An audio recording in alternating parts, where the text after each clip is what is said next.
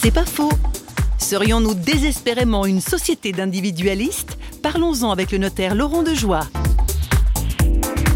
voit malheureusement très souvent dans nos bureaux que les gens sont individualistes, qu'ils se battent entre eux pour des, ou qu'ils ont des querelles dérisoires de voisinage ou d'héritage. Ce problème de l'individualisme, on, le mesure. Le problème de, la judiciarisation de la société, c'est-à-dire que on ne peut plus aujourd'hui euh, régler les problèmes normalement. Il faut aller devant le juge, il faut s'attaquer, on va avoir un avocat. Enfin, on a besoin d'un monde de bienveillance. Mais aujourd'hui, euh, on s'accroche encore à toutes les notions juridiques. C'est le bien ou le mal, mais sur le plan juridique.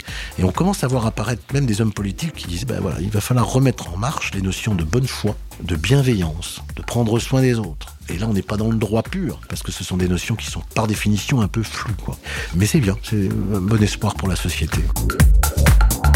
C'est pas faux, vous a été proposé par Parole.fm.